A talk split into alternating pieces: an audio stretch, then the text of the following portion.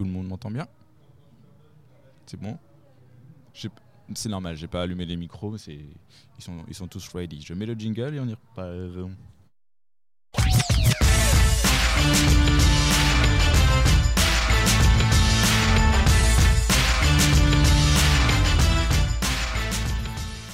De retour dans l'hebdo TST Radio et on est euh, Émilie a laissé sa place à Mathias. On vous prévient avant que la voix arrive, euh, qui est un petit peu différente du coup. Oui, un peu. un, peu un, peu, un, peu, C'est pas Émilie qui a pris un gros rhume, euh, c'est Mathias qui l'a remplacé pour cette partie. Eve est toujours avec moi et nous recevons Naomi. Comment vas-tu? Coucou, ça va très bien. Alors, Naomi, tu as un métier qui est pour le coup assez, assez original et, c'est pour ça que tu, tu, es là pour en parler avec nous. Tu es coach en hygiène de vie. Oui, c'est exact. Qu'est-ce que ça implique? Qu'est-ce que ça veut dire? Euh, Présente-nous un peu ce, métier. Eh bien, en fait, j'aide les personnes actives à transformer leur hygiène de vie pour se sentir mieux dans leur corps et dans leur tête. D'accord. Quand tu parles d'hygiène de vie, euh, ça passe par quoi? Alors, ça englobe la gestion du temps, du budget, des émotions, euh, la gestion du rythme de vie euh, en général, l'activité physique, l'alimentation, le sommeil, etc. D'accord, c'est quand même assez large comme. Euh, c'est pas un peu intrusif comme, comme métier? Non, parce qu'en fait, finalement, je pense que c'est nécessaire d'englober plusieurs éléments parce que je pars du principe que la santé, c'est quelque chose de pluridisciplinaire finalement. On ne peut pas vraiment dire qu'on est en bonne santé si on se focalise seulement sur un seul élément de son hygiène de vie. Et euh, en fait, ça ne peut pas fonctionner. Donc, si on veut vraiment euh, avoir des résultats, si on veut vraiment se sentir mieux dans son corps, il faut faire l'effort de revoir l'intégralité de sa façon de vivre. Oui, voilà, parce que c'est beau. Souvent, on est focalisé sur l'alimentation euh, et on oublie un petit peu ce qui fait autour, c'est-à-dire parfois le sport ou des choses comme ça, ou une mauvaise gestion de, de, plusieurs choses. Autour de la table, qui pense avoir une bonne hygiène de vie? Alors moi, je pense en avoir absolument pas une bonne. Hein. elle est revenue un peu, mais je fais toujours pas de sport, mais j'essaye de bien dormir. Après la prépa, euh, ça aide. Ça, aide. ouais, le, moi, le dernier qui m'a vu courir, il est pas jeune. Hein. ça, devait être mon prof en. même en terminale, j'avais pris ping-pong. Non, non, c'est. Mais le ping-pong, c'est du sport. Ouais. Mais il n'y a pas que le sport pour le coup. Non, et puis en fait, euh, l'idée c'est justement de sortir de, ce schéma où on se dit euh, je vais euh, essayer de faire plus de sport ou je vais essayer de manger plus sainement. de façon frontale, comme ça on aborde le problème, alors que finalement, ce qui nous bloque généralement, ben, c'est justement par exemple le manque de sommeil.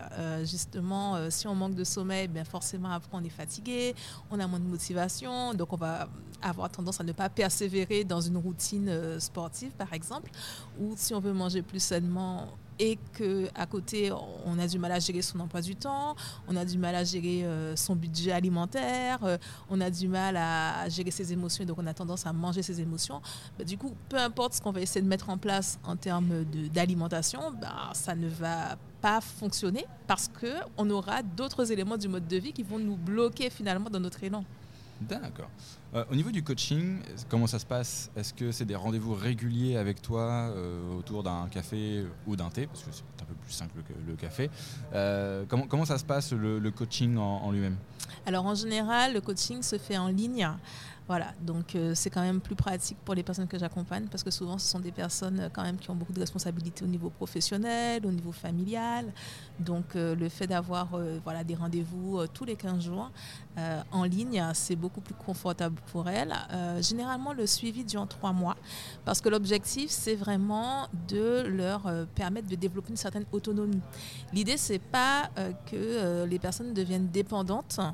Euh, d'une professionnelle qui va toujours leur dire euh, fais comme ça, fais comme ça, etc. L'idée, c'est vraiment que les personnes puissent se sentir capables de se gérer en fait par elles-mêmes à l'issue de l'accompagnement.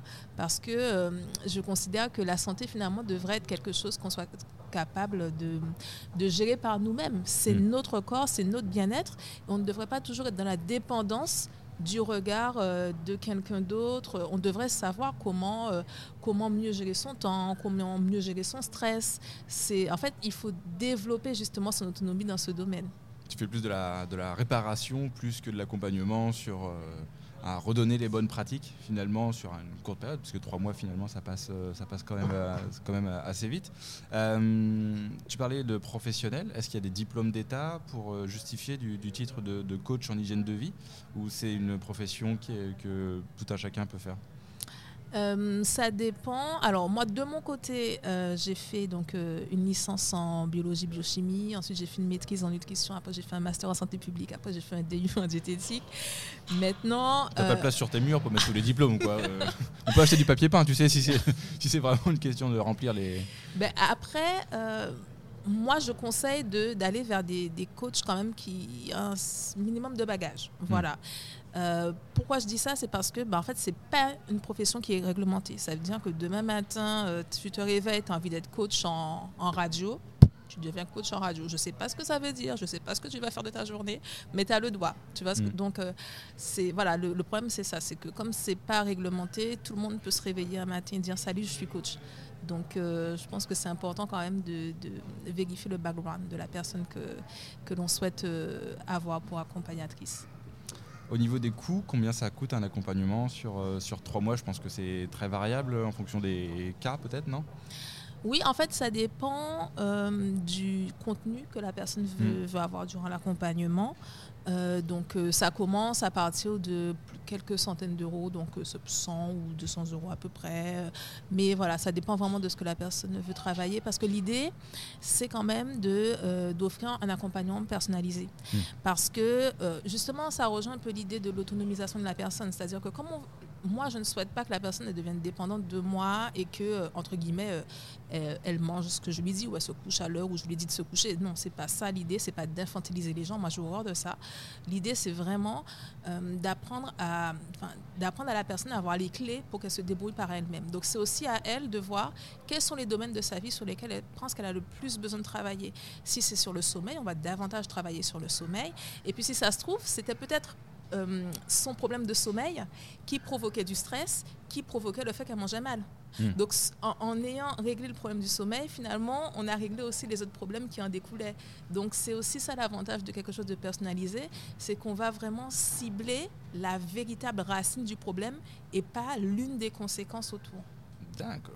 Est-ce qu'il y a des réseaux sociaux sur lesquels on peut te retrouver?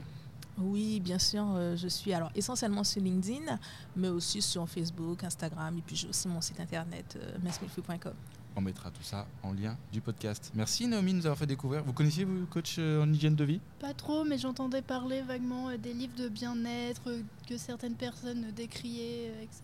Et bah c'est un livre à ciel ouvert. Naomi, qui rigole pour le coup. ça fait rire. merci en tout cas d'être passé et puis pour retrouver tout ça en podcast sur toutes les plateformes les plus connues. Thank you.